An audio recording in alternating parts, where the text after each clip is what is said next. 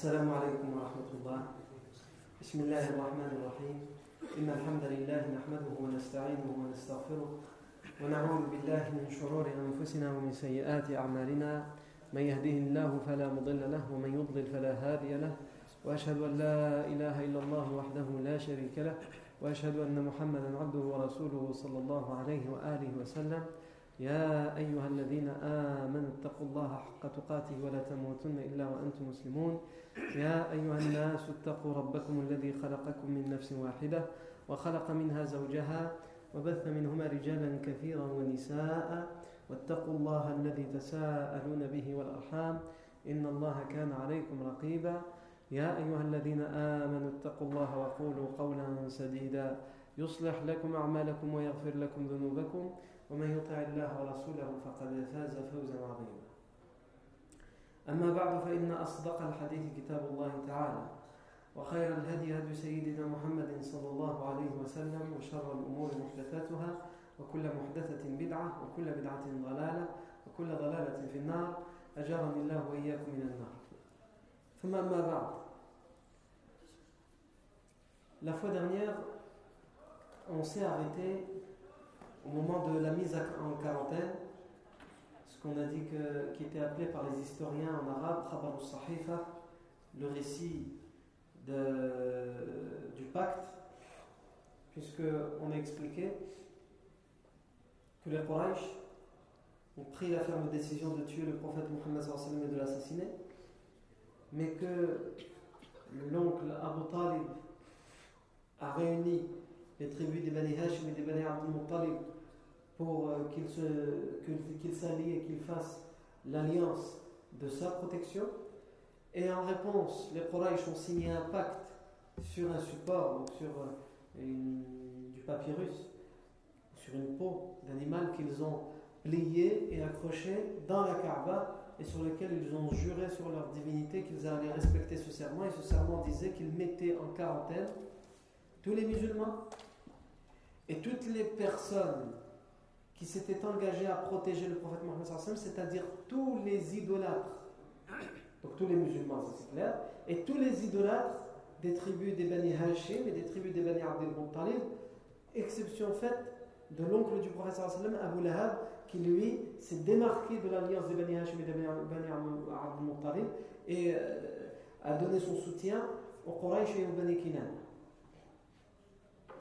Et ça nous a euh, entraîné à parler de l'esprit de tribalisme, qui était très important à cette époque-là, et c'est cet esprit de tribalisme qui a poussé les Bani Hashim et les Bani Abdel Muttalib à offrir leur protection à un homme, le prophète Mohammed qui les appelait à quelque chose qui allait à l'encontre de leur rite, de leur religion, de leurs ancêtres. Mais l'esprit de tribalisme a été plus fort que le fait qu'ils étaient opposés à son nouveau message.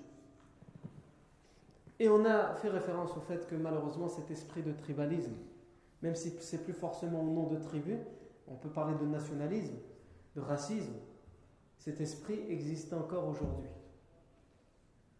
Et il existe chez les musulmans malheureusement. Et il existe chez les musulmans en France. Il est, j'ai envie de dire, c'est le comble de voir un musulman en France, un musulman en France qui est victime déjà de l'islamophobie, de la xénophobie, du racisme, il est lui-même victime du racisme. Donc il sait ce que c'est que souffrir du racisme. Il sait ce que c'est que souffrir de la discrimination. Et il n'en tire pas les leçons, il fait lui aussi preuve de racisme. Et il fait preuve de racisme envers ses propres frères et sœurs musulmans. Par exemple, les convertis, qui peuvent être vus malheureusement par certaines personnes d'un œil différent, sous prétexte que ce ne sont pas des musulmans de souche, même si ces termes, on ne devrait même pas les utiliser. On a assez parlé de cet esprit de tribalisme, et il nous suffit de savoir que, que ces choses-là, le professeur Sim les a appelées les, appels à la jahiliya. Il a, il a nommé ça comme étant da'wa al-jahiliya. Et le jour de, du pèlerinage d'adieu sur le mont Arafat, lorsqu'il a fait le, le, un sermon que tout le monde a entendu, parmi les choses importantes qu'il a dit, il a dit ألا إن دعوة الجاهلية تحت قدم هذا تحت قدم هذا موضوع L'appel à la jahiliya, les devises de la jahiliya ne sont-ils pas sous mes pieds, écrasés sous mes pieds C'est fini. La jahiliya et tout ce qui, tout ce qui a un rapport à la jahiliya, l'ignorance, l'anté-islam, le paganisme, nous y mettons fin. Et nous devons y mettre fin. Taï. Ensuite, on a commencé à parler de la position d'Abu Talib.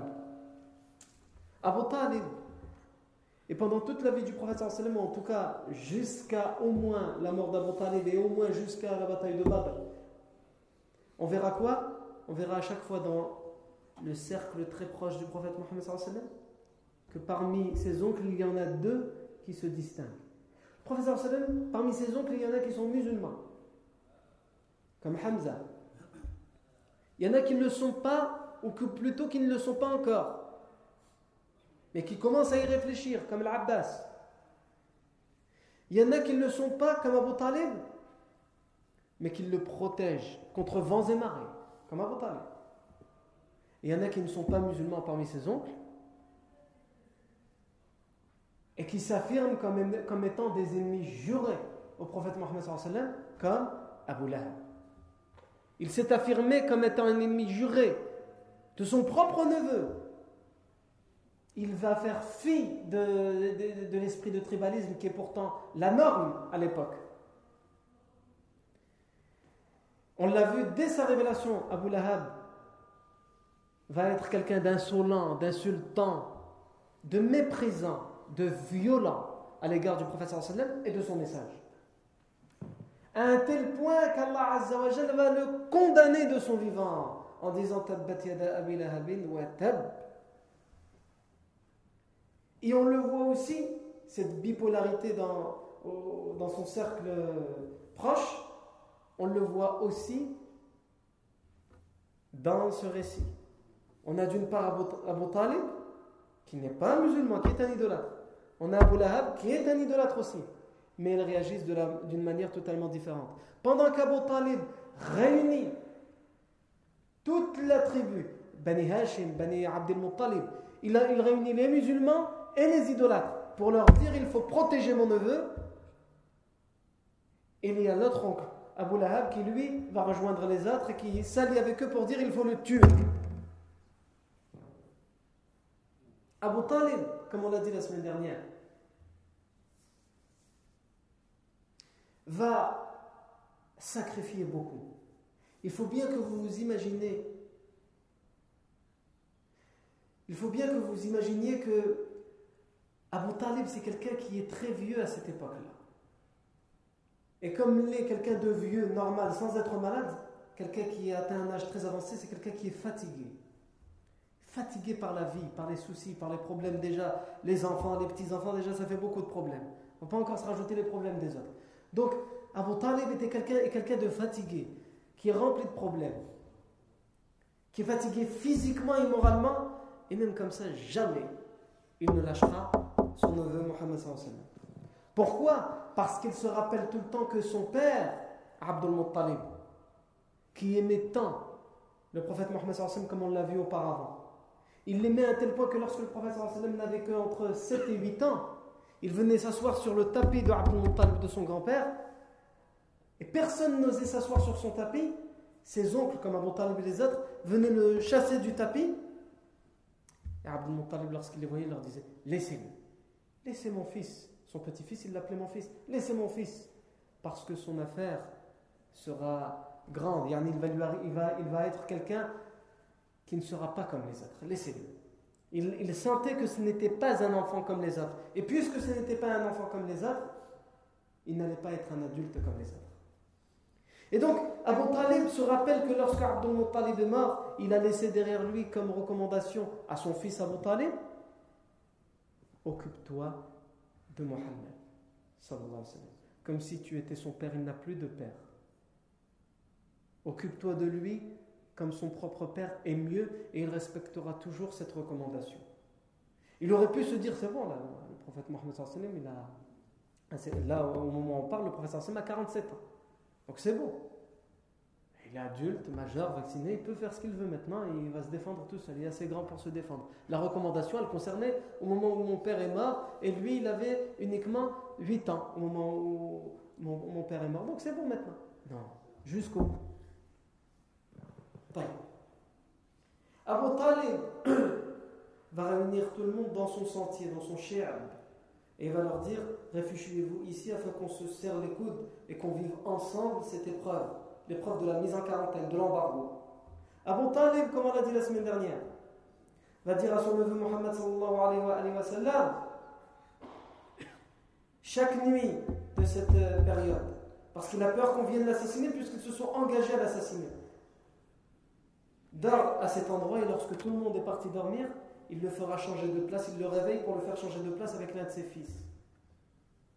Pour tromper les éventuels espions et les éventuels assassins qui viendraient au plein milieu de la nuit pour le tuer. Abu Talib, on avait cité une rime, et selon Ibn Ishaq, Ibn il a fait un, long poème sur euh, cette situation qu'ils ont vécue, cette épreuve.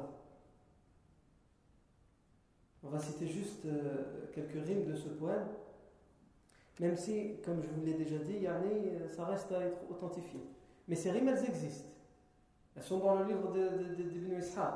Ibn Ishaq dit que c'est Abu Talib qui l'a fait. Et en effet, ce poème parle de la dureté et de ce qui s'est passé au moment où ils ont été mis en quarantaine. Donc c'est possible que ce soit Abu Talib. Mais d'autres disent, celui qui a fait ce poème, on voit que c'était un musulman, c'est quelqu'un qui croyait, donc ça ne peut pas être Abu Talib. Et les chiites, comme on l'a dit la semaine dernière, utilisent ce poème pour dire si il était musulman, puisque les, chiites considèrent qu'Abu Talib était musulman. À ce poème existe. Beaucoup d'historiens disent que c'est Abu Talib qui l'a prononcé. C'est possible que ce ne soit pas lui, parce qu'il n'y a rien qui est authentifié à ce sujet. C'est possible que ce soit quelqu'un d'autre qui a vécu cette situation et qui a fait ce poème. Et qu'ensuite on l'a relayé en disant c'est Abu Talib qui l'a fait. Parmi les exemples qu'on peut citer de ce poème, c'est lorsqu'il dit, en s'adressant au moment où il va savoir que euh, le pacte a été signé, il va leur dire dans ses rimes ألم تعلموا أن وجدنا محمدا نبيا كموسى خط في أول الكتب وأن عليه في العباد محبة ولا خير ممن خصه الله بالحب. أفيقوا أفيقوا قبل أن يحضر الثرى ويصبح ما لم يجن ذنبا كذي الذنب. ولا تتبعوا أمر الوشاة ولا تقطعوا أواصرنا بعد المودة والقرب. Ne savez-vous pas que nous avons trouvé Mohammed comme étant un prophète, comme l'a été avant lui Moussa, comme cela a été écrit dans les livres avant, et c'est justement ce, cette rime qui fait controverse est-ce que c'est vraiment Abu Talib qui l'a prononcé ou pas? Parce que cette rime, elle dit clairement que la personne qui est en train de faire cette rime, il admet clairement que le professeur sallam est un prophète. Donc c'est pour cela que certains disent c'est pas possible que ce soit Abu Talib. Et que les chiites s'accrochent et disent si, si, c'est Abu Talib et ça prouve qu'il est musulman. Le c'est possible que ce soit Abu Talib qui l'ait prononcé, mais en aucun cas, ça veut dire qu'il qu atteste. Ce n'est pas parce qu'il dit moi je crois en ce qu'il dit, il est prophète, et ça, c'est une chose.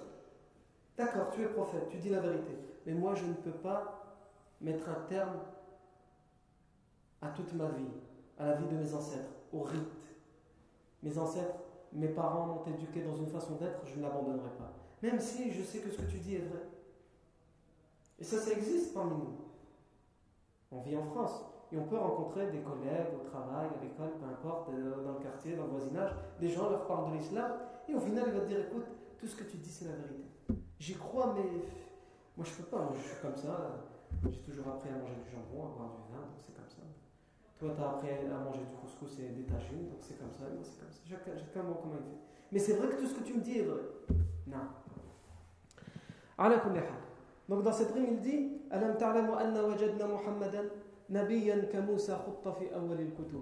Ensuite, il dit Donc, ne, savez-vous pas que nous avons découvert Mohammed comme étant un prophète qui a été écrit dans les livres, comme Moussa, comme qui a été écrit dans les livres avant?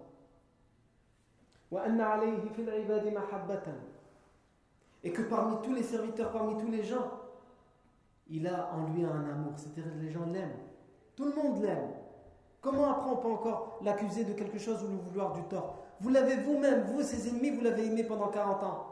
Et vous le surnommiez As-Sadiqu Al-Amin. Le véridique, le digne de confiance.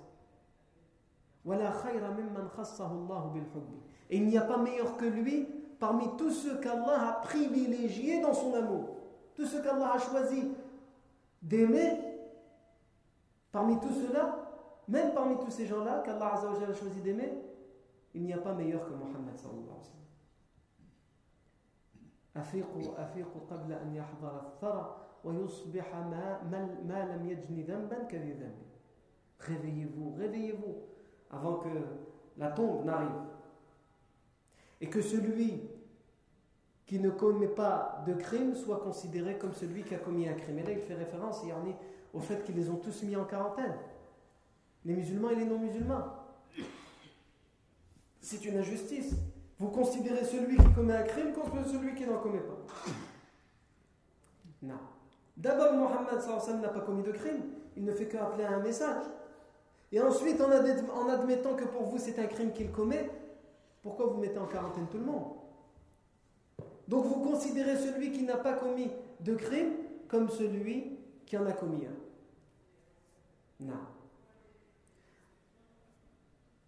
Ensuite, et ne suivez pas les recommandations des al-wushat. Al-wushat, c'est si on, va dire dans un, dans un langage vulgaire, ce qu'on appelle quand on est jeune, on dit c'est une balance. Ah, les mouchards, les collaborateurs. Al-wushat. Celui qui vient rapporter des choses. Donc il leur dit ne suivez pas ces gens-là, ne les écoutez pas. Et ne coupez pas, nos liens. Parce qu'en faisant cette mise en quarantaine, ils coupent les liens. Pas de mariage, pas de commerce, etc. On ne s'adresse pas à eux, ils ne nous parlent pas, on ne leur parle pas, comme on avait cité les, clauses de, ce, de, cette alliance.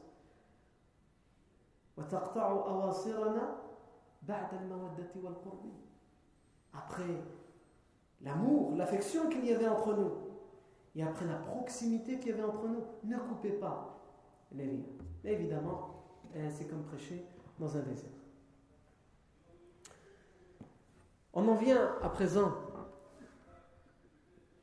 à cette euh, épreuve qu'a été Al-Muqata'a, l'embargo, la mise en quarantaine. Je rappelle, comme on l'a dit déjà, que ça va arriver la septième année de la révélation du professeur Sallam, sept années après que le professeur Sallam a reçu la première révélation. Le professeur Sallam a 47 ans. Et elle va durer, cette mise en quarantaine, selon les historiens, entre 2 et 3 ans. C'est-à-dire entre la septième et la dixième année. Je rappelle parmi les clauses, pas de commerce, pas d'échange, pas de don, pas de relation banale, sociale, économique, pas de mariage. Donc il faut bien se mettre dans la tête, nous quand on entend ça, khlas, non, il faut bien se mettre dans la tête que il y avait des gens, c'était des idolâtres parmi les Bani et les Bani qui étaient sur le point de se marier avec une personne d'en face. Mais que cette alliance est venue couper les liens. Que, comme on va le voir, des familles vont être séparées parce qu'il y a eu des mariages avant cette alliance. Une femme s'est mariée avec un homme d'en face ou un homme s'est marié. Et donc ils vont être coupés. Par exemple, l'homme qui appartient au Bani Hashim et au Bani Abdel Muttalib, qui s'est marié avec une femme de Bani Kinana il va se retrouver dans le, sentier d'Abu Talib. Il ne peut plus voir ses beaux-parents, et pire, sa femme ne peut plus voir ses parents, ne peut plus voir ses frères, ne peut plus leur parler. Donc, c'est quand on dit la mise en quarantaine, c'est tout ça que ça implique. Donc, ça, c'est une torture, un harcèlement moral et psychologique, un harcèlement social. Ça existe encore aujourd'hui, ça. Ça existe encore aujourd'hui. Et en plus de cet harcèlement social, il y a l'harcèlement économique, vous n'aurez rien. Vous n'aurez rien. Il faut vous imaginer que ça, ça va durer pendant 2 à 3 ans. Donc au début, ça va, parce qu'on avait des courses, on avait des provisions dans la cave, dans le grenier. Ah. Et après, quand on a fini tout ça, j'ai plus d'argent pour acheter. Et même si j'ai de l'argent pour acheter, il n'y a plus personne pour me vendre. Parce que si j'ai quelqu'un parmi les Bani Hashim, Bani Muttalib qui a, il va pas me vendre, il va préférer garder pour lui en stock au cas où. Puisque lui aussi est soumis à l'embargo. Et si je vais acheter chez les Quraysh, chez les Bani Kinana, ils refusent de me vendre puisqu'ils sont sous le pacte de la mise en quarantaine. Donc au bout d'un moment, au bout de quelques mois, c'est la famine, la disette. Et ce genre d'embargo, il existe encore aujourd'hui, en particulier contre qui? Contre les Palestiniens. Les Palestiniens à Gaza et même les Palestiniens d'ailleurs, qui étaient en Palestine jusqu'en 48 et qui par la suite, avec les différentes guerres, pour certains, ont dû sortir de la Palestine, se réfugier soit en Cisjordanie, soit à Gaza, soit au Liban, soit en Syrie, soit dans le monde entier, à la Kulihal. Il y a des gens, il y a des gens qui ont été séparés, mais des familles qui ont été séparées depuis 1948 à aujourd'hui. Non. Personnellement, quand j'ai été à Gaza en 2013, il y avait un Palestinien là-bas qui me racontait que euh, son propre père, ses propres parents sont dans ce qu'eux ils appellent Aradi c'est-à-dire les, territoires de 48. Ils n'appellent pas ça Israël. Ce que nous on appelle aujourd'hui Israël, ils l'appellent eux soit Palestine Muhtalla, soit Aradi les territoires de 48. Les territoires qu'on avait en notre possession jusqu'en 48. Ses propres parents vivent là-bas. Et lui, il est à Gaza. Et que quand son père est mort, déjà presque de tout son vivant, il n'a pas pu voir son père, sauf quelques fois. Et là, comme ces dernières années, il y avait un blocus, son père est tombé malade, il ne l'a pas vu. Ensuite, son père est mort, il ne l'a pas assisté. Et il a été enterré, il n'était pas là, etc. L'héritage s'est partagé, il n'était pas là. C'est ça que ça veut dire l'embargo. Nous, quand on entend l'embargo, le blocus de Gaza, on dit, ah, quand même, c'est voilà. Ils n'ont pas beaucoup à manger, ils n'ont pas beaucoup à boire. C'est pas que ça. C'est la, la, destruction. Ou en tout cas, ils essayent de détruire les gens psychologiquement, moralement, à travers le fait de couper les liens familiaux.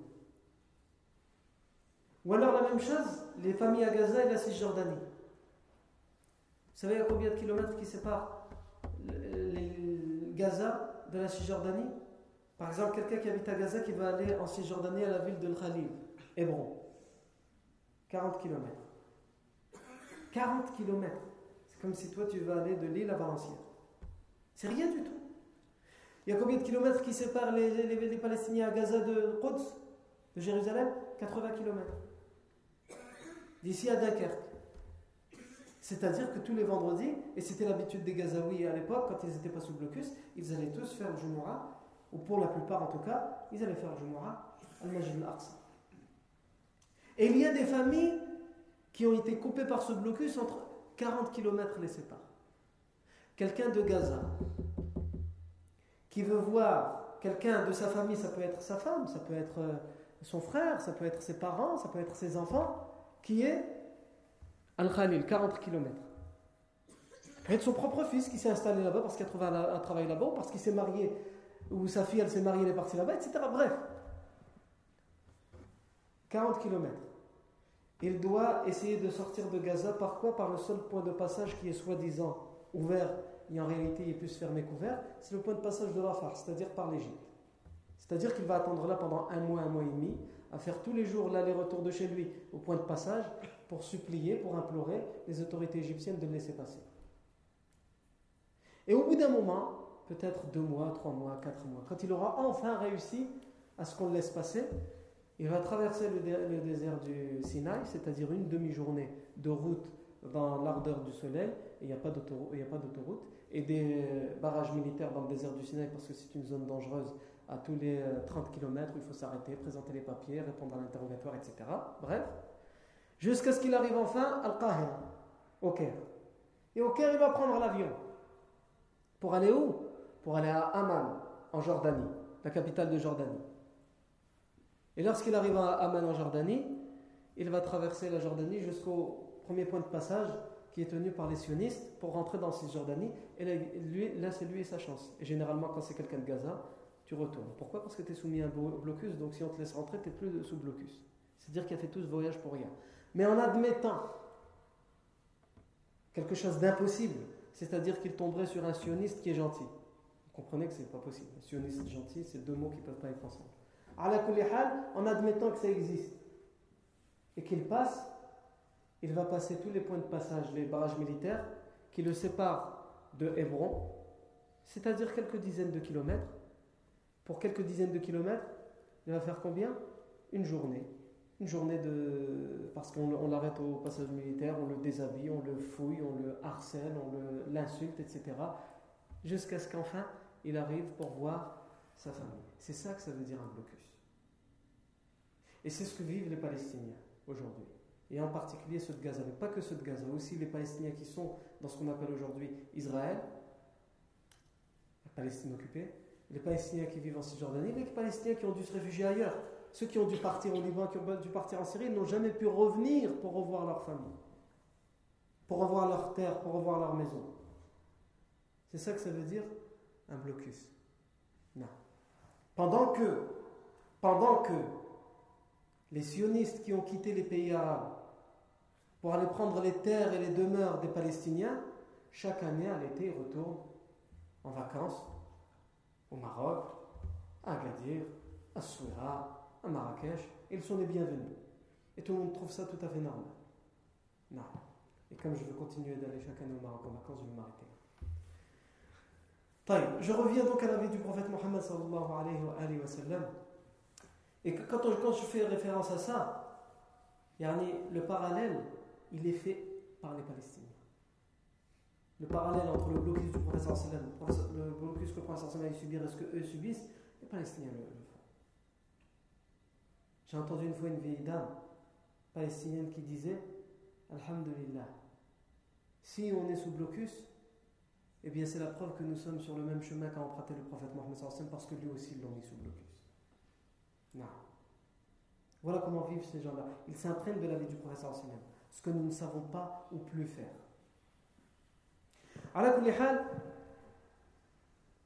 Euh, cet, cet embargo, cette mise en quarantaine va durer deux à trois années.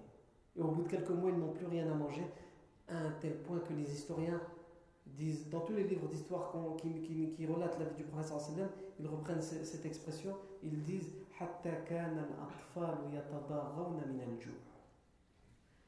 ils n'avaient plus rien. Ils ont commencé à avoir très faim à tel point que les enfants hurlaient de faim. Ils hurlaient de faim, ils pleuraient, et c'est un, des larmes qu'on reconnaît quand on a faim. Ils hurlaient de faim, à un tel point qu'ils se sont mis, parce qu'ils n'avaient plus rien, à manger les feuilles des arbres. Non. Ils en ont été réduits à manger les feuilles des arbres. Je parle du prophète Mohammed Je parle des musulmans qui étaient autour de lui. Mais surtout, je parle des idolâtres. Pour comprendre comment il était fort cet esprit de tribalisme. Ils auraient pu à ce moment-là dire, bon là c'est bon quoi, faut pas exagérer. Moi je retourne dans le camp d'en face. Parce qu'on est en train de défendre quelqu'un qui nous appelle au contraire de ce que nous on veut, et on est en train de mourir de faim, nos enfants ils meurent de faim, on les voit pleurer. Non, jamais aucun d'entre eux n'a cédé.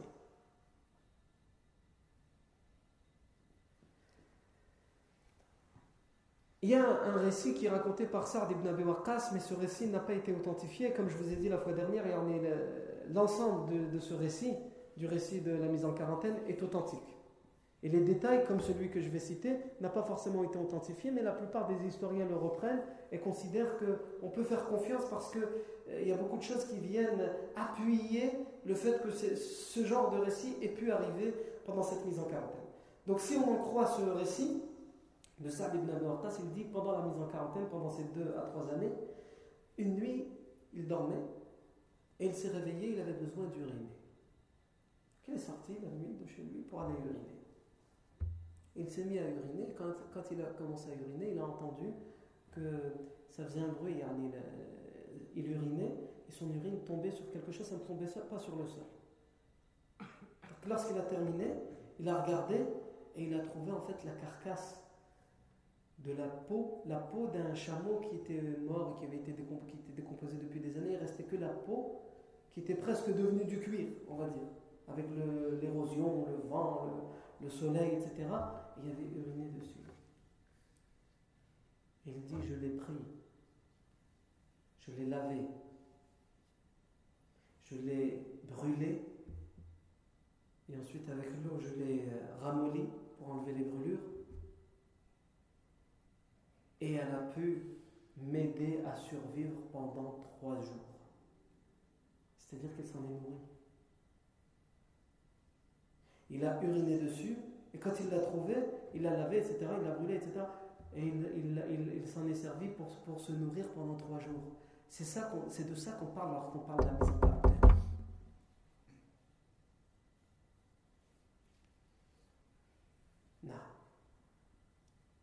Et lorsque une caravane commerciale arrivait de loin, c'était pas une, caravane qui appartenait au Quraysh ou Bani Kinana, parce que là, de toute façon, ils, n'essayaient même pas, ils savaient qu'il n'y avait pas droit. Mais ça arrivait que des commerçants venaient d'ailleurs pour vendre leurs produits, leurs provisions à la Mecque. Donc ils venaient, les gens du sentier d'Abu Talib, ceux qui étaient mis en quarantaine, pour essayer, même s'ils n'avaient presque plus rien, d'acheter quelque chose dans cette caravane pour pouvoir se nourrir. Mais Abu Lahab, l'oncle du prophète sallam, était au rendez-vous. Et il s'adressait aux commerçants et il leur disait Ya tujjar, ghalu ala ashabi Muhammad. Ô vous les commerçants, augmentez les prix pour les compagnons de Muhammad? Faites-nous à nous les prix normaux et eux, augmentez-leur les prix. Évidemment, ça ne pouvait que ravir les commerçants qui voulaient se faire du fric, de l'argent. Et donc ils augmentaient les prix. Et donc la plupart, ils retournaient bredouille, ils ne pouvaient rien acheter. Et pour les rares personnes qui pouvaient acheter, ils avaient dû dépenser tout ce qu'ils avaient de côté pour avoir quelque chose, un petit quelque chose. Qui n'aurait même pas été suffisant pour eux-mêmes, pour une seule personne. Comment après avec ça nourrir sa femme, ses enfants, etc. Non.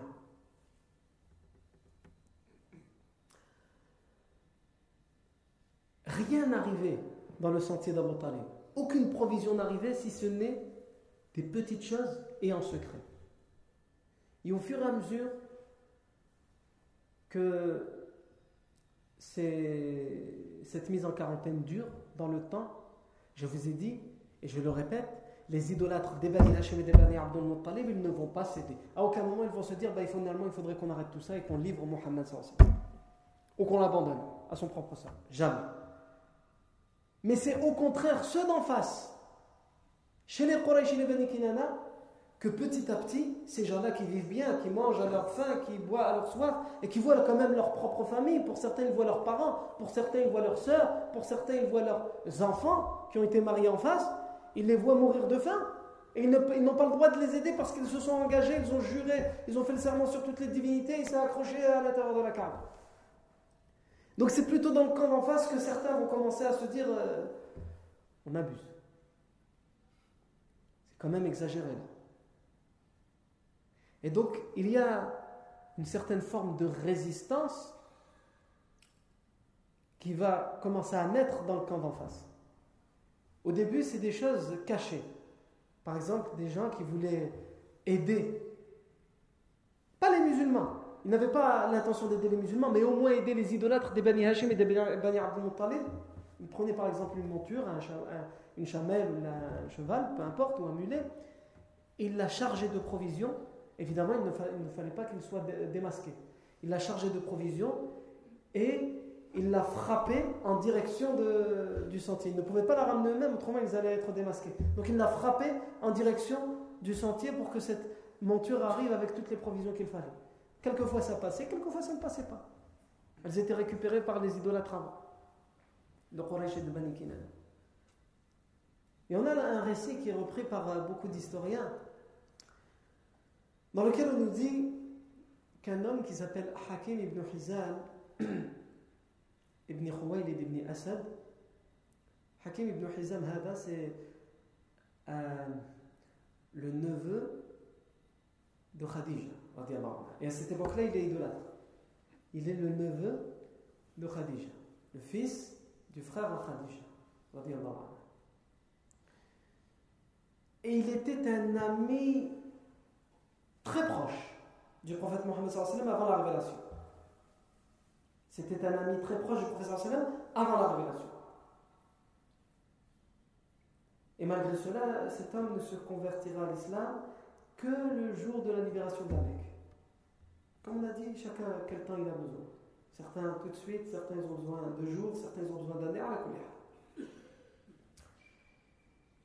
Hakim ibn Hizam, un jour, lui, il va le faire au su et au vu de tous. Il va prendre une monture avec des sacs de blé et il part pour rendre visite à sa tante, Khadija. Alors que lui, il est dans le camp d'en face et qu'il n'a pas le droit, non seulement il n'a pas le droit de les ravitailler, et il n'a pas le droit d'aller s'adresser à eux, de leur parler, de rendre visite. Il va être interpellé sur son chemin par Abu Jahl, qui va lui dire Tu vas où? Avec ce blé. Il va dire Je vais chez ma tante Khadija. Évidemment, Abu Jahl va lui dire Soit tu fais demi-tour, et ni vu ni connu, soit je te traîne dans la Mecque et j'appelle tous les gens de la tribu des, Bani, euh, des et des Bani Kinana et je te scandalise devant eux. Soit tu choisis l'un, soit tu choisis l'autre. Et à ce moment-là, un idolâtre, Abu Barthel ibn Hisham, qui va jouer un grand rôle, comme on va le voir la semaine prochaine, Inch'Allah, dans le fait de défaire l'alliance, va venir et il va s'interposer. Il va dire à Abu il a l'intention d'aller rendre visite à sa tante. Comment on peut empêcher un neveu d'aller rendre visite à sa tante? Nous, les Arabes, puisque même les polythéistes de l'époque, ils étaient connus pour ça, nous, les Arabes, qui sommes connus pour renforcer les liens de parenté. Qu'est-ce qu'on va dire à notre sujet? Et en plus, le blé qu'il a, c'est pas le sien. C'est le blé qui appartient à Khadija et qui est resté chez son neveu. Il ne fait qu'aller lui rendre, il vient le défendre. Abu Jahl va dire il ne passera pas. S'il veut passer, il faudra qu'il passe sur moi. Et donc là, il va y avoir une querelle, une dispute entre Abu Bartari, et on verra plus tard qui est Abu Bartari, le rôle qu'il va jouer, et Abu Jahl. Abu Bartari va le frapper. Il va en arriver aux mains, il va le frapper, le bousculer, il va lui dire laisse-le passer. Et il va passer. Et donc, ce genre d'événements vont se multiplier vers la fin, vers la deuxième année et demie, la troisième année du blocus, ça va se multiplier jusqu'à arriver à défaire l'alliance. Et avant de, venir à ça, il y a une chose qu'on doit se rappeler, c'est que toute la difficulté dont on a parlé, la difficulté de vivre ce blocus, n'a à aucun moment empêché le prophète Mohammed et ses compagnons de continuer la da'wah. L'imam Zuhri, disait il, explique la dureté de, cette épreuve et il disait, et le prophète pendant toute cette période a continué à appeler son peuple Layla Mahar, de nuit comme de jour, à l'islam. Et c'est ça qui est extraordinaire. Et c'est ça qu'on ne doit pas oublier. Depuis le moment, comme on l'avait déjà dit, où Allah a révélé et ordonné au prophète lève-toi et va avertir jusqu'à son, dernier, souffle jusqu'à ce qu'il meure, le professeur sallam n'arrêtera pas de faire cette da'wah. Il continuera.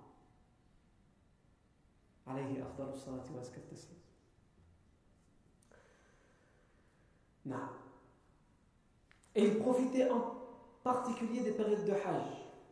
Parce qu'il n'avait pas le droit de parler aux Quraysh. Même s'ils essayaient de leur faire da'wah, ils n'avaient pas le droit de leur parler, ils ne les écoutaient pas, ils partaient. Donc il profitait en particulier des périodes du Hajj, du pèlerinage, où toutes les tribus de la péninsule arabique se réunissaient pour le pèlerinage et il venait au moins pour parler à ces tribus extérieures de l'islam. Il ne venait pas leur demander à manger et à boire alors qu'ils en avaient besoin. Il venait leur faire da'wah, les appeler à l'islam, à l'unicité d'Allah Azzawajal. Al-Muhim, donc on a dit comment cette, période a été difficile pour les musulmans et même pour les idolâtres de Bani Hashim et de Bani Abdul Muttalib. Et finalement, cette alliance va être défaite mais elle va être défaite par le camp d'en face. Comme on l'a dit, il y des résistances qui commencent à se former. Elle va être défaite non pas par les idolâtres qui viennent protéger le prophète sallam, mais des idolâtres qui à la base s'étaient alliés pour cette mise en quarantaine, pour ce blocus. Et ça, sans aucun doute que c'est parmi les signes qu'Allah a mis. Quelqu'un qui, n'a jamais lu cette histoire, si on lui dit, à ton avis, comment ça va. Je te dis, ça va se défaire. À ton avis, comment ça va se défaire? Euh, bah, Abu Talib, il va parler avec eux. Les idolâtres des Bani Hashim et des Talib, ils vont aller, ils vont retourner, ils vont leur parler, ils vont dire, euh, vas-y, ça se fait pas, je sais pas, quelque chose comme ça. Non. Les idolâtres d'en face, ceux qui à la base ont signé. C'est eux qui vont ravaler leur fierté et qui vont mettre un terme à cette alliance. Sans aucun doute, on peut appeler ça un signe d'Allah, un miracle d'Allah Azzawajal. Mais comme si ce n'était pas, suffisant, pour que les idolâtres voient ce miracle, Allah Azzawajal va l'accompagner d'un autre miracle encore plus flagrant. Le fait que cette alliance va être défaite, elle va être accompagnée d'un signe, un grand signe, un grand miracle. Quel est ce miracle? Ça, on le verra, bi'idnillah, tabaraka ta'ala, la fois prochaine. Barakallahu fikum pour votre attention. Subhanakallahu wa bihamdik. Ashhadu an la ilaha illa